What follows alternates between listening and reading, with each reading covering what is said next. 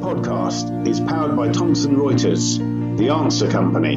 For more expert insight on making tax digital, visit digita.com slash MTD.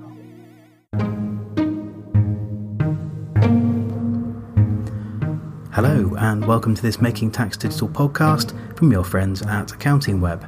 I'm Tom Herbert, editor of the site. Thank you for tuning in. The government has finally released draft regulations which provide the operational machinery of making tax digital for income tax and for V A T. While they have provided welcome detail for businesses and accountants left in legislation limbo by the events of the past few months, they've also raised plenty of questions as well. So, joining the Accounting Web pod to discuss the regulations down a slightly crackly telephone line are Accounting Web's tax editor Rebecca Cave and Mark Perdue, Product Manager Tax at Thomson Reuters. Let's get started.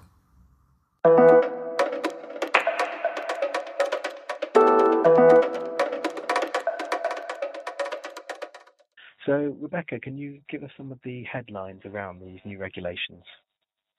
Well, this isn't actually draft regulations. They've produced some draft regulations for the income tax side of M T D, but for V A T, all we've got is a legislation overview. So we don't know exactly what the legislation is going to say, but we have what H M R C thinks it's going to say. And I think the key part of it is really what the software is going to have to do. The taxpayer is going to have to um, keep records in M T D functional compatible software. And that software is going to have five different functions. The first one is to keep the records in a digital form, in as required by the regulations. Secondly, is to preserve those digital records for a period of up to six years. And then uh, to submit the V A T return. Fourthly, to provide H M R C with V A T data on a voluntary basis. Now, this is V A T data in addition to what is put on the V A T return, in addition to the nine boxes on the V A T return, supplementary data to allow H M R C to do investigations into the taxpayer.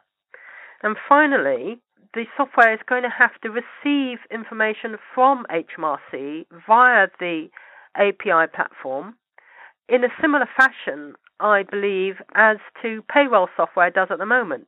So at the moment, H M R C sends employers messages to say, you haven't put in such and such a notice for your employee who is a student and needs to pay a student loan, for example.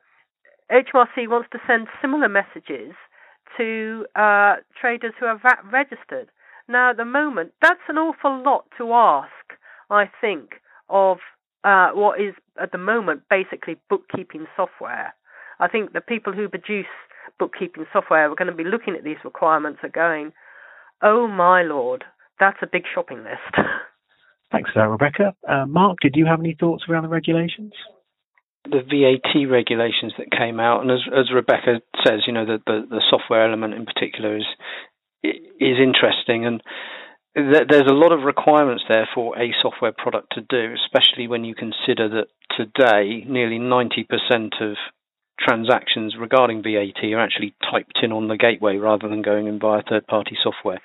So there's obviously a big gap there in in in, in functionality of what's required um, when you look at the scope of what H M R C are looking for, you know, by twenty nineteen. Um, but I've also been having a quick look at the income tax regulations that came out, and there's a couple of interesting things mentioned in there.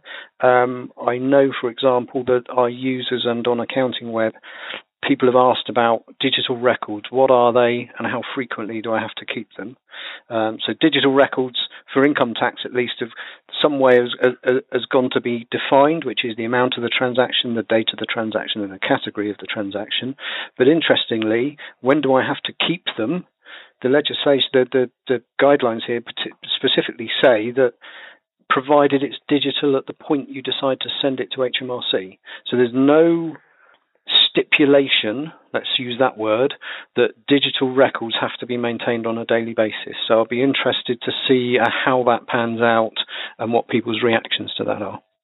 thing with the V A T regulations for M T D, that it doesn't specify the time when the digital record has to be made, other than it has to be in a digital format at the time it needs to be submitted to H M R C.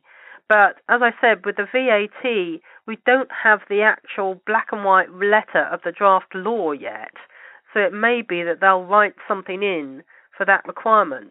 And of course, you know, they can change regulations at any time. If they feel as though they've written the regulations too loosely and it doesn't define the precise time when a digital record must be made, um, that can be altered. And because it's in regulations and not in primary legislation, those regulations can just go through Parliament without discussion, which is a bit concerning.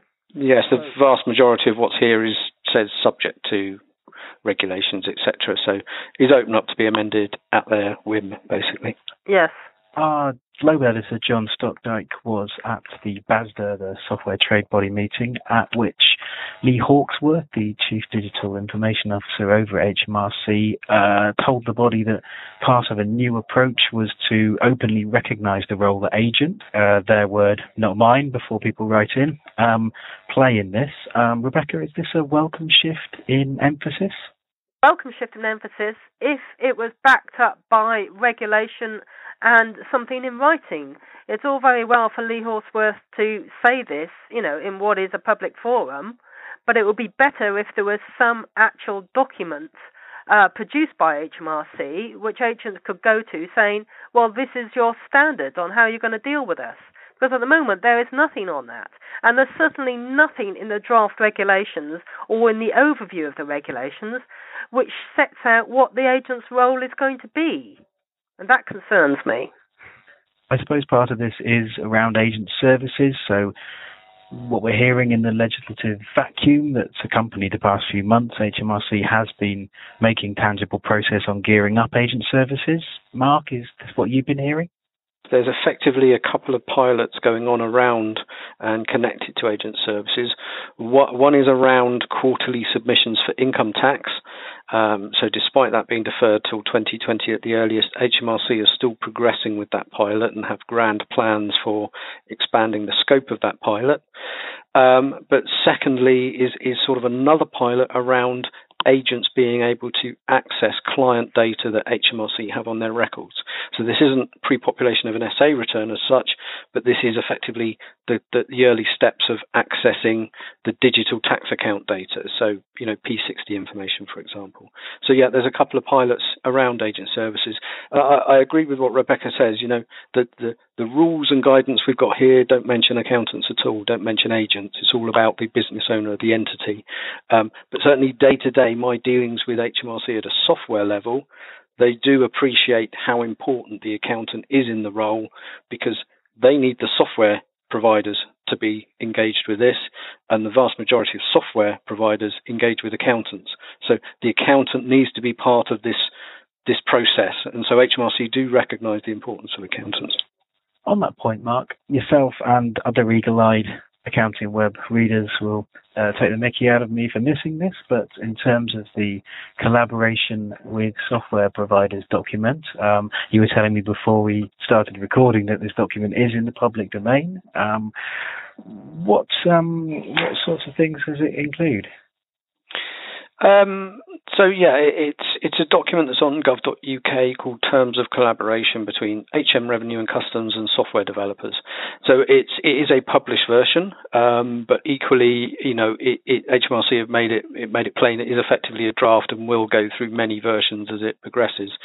It stipulates Um, what's expected from a software provider from a technical point of view. So, for example, if you host data, it must be hosted in the U K, can't be hosted overseas. Interestingly, it does say U K and not E U. Um, but then equally, there, there's, there's lots of conditions they expect from software providers and the users of the software. There's a, there's a couple of bullet points in there that I've raised concerns about because they're a little bit open-ended from H M R C's ability to demand data from providers, um, but as I say, it's, it is a working document. But um, so yeah, I'm sure it, over time it will it will become you know a, a lot more useful. Wonderful. I'm interested. I haven't read that document, Mark, but um, Where does the responsibility lie, if it's addressed in that document, as to who is responsible for getting the tax computation correct? Yeah, so I mean, this is this is focused purely around the future and M T D. So I know that H M R C, they are in charge of the tax calculation for M T D. Now, right. That does not mean that providers like Thomson Reuters, certainly, we will still be maintaining our own comp and we will still take H M Revenue and Customs to task when they make mistakes. But so I think H M R C, in their view, are in charge of the tax calculation under M T D. So no, that's not right. From memory, that's not specifically issued. It all uh, specifically mentioned.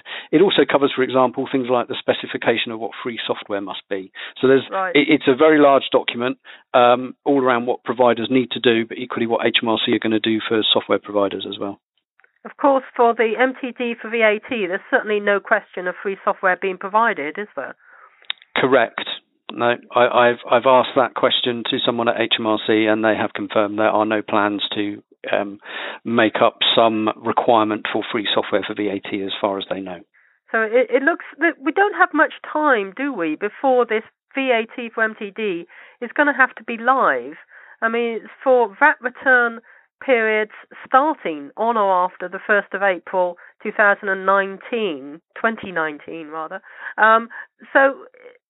That's really not very long to get this huge change in bookkeeping software um, up to doing a, a V A T return. What do you think, Mark? It, it, it isn't a long time. Um, you're quite right. And also when you consider that the, the H M R C want to start a pilot on this, so they, in theory, the, the A P Is, the full structure, et cetera, et cetera, everything will be in place by April twenty eighteen. That reduces it down even further to effectively, let's call it six months. Um, to get in place software that can tick those five bullet points that you mentioned earlier, um, you know, and, and start the mechanism working a good year before the mandatory date comes in. That sounds like an impossible deadline to me. It's certainly not going to be easy.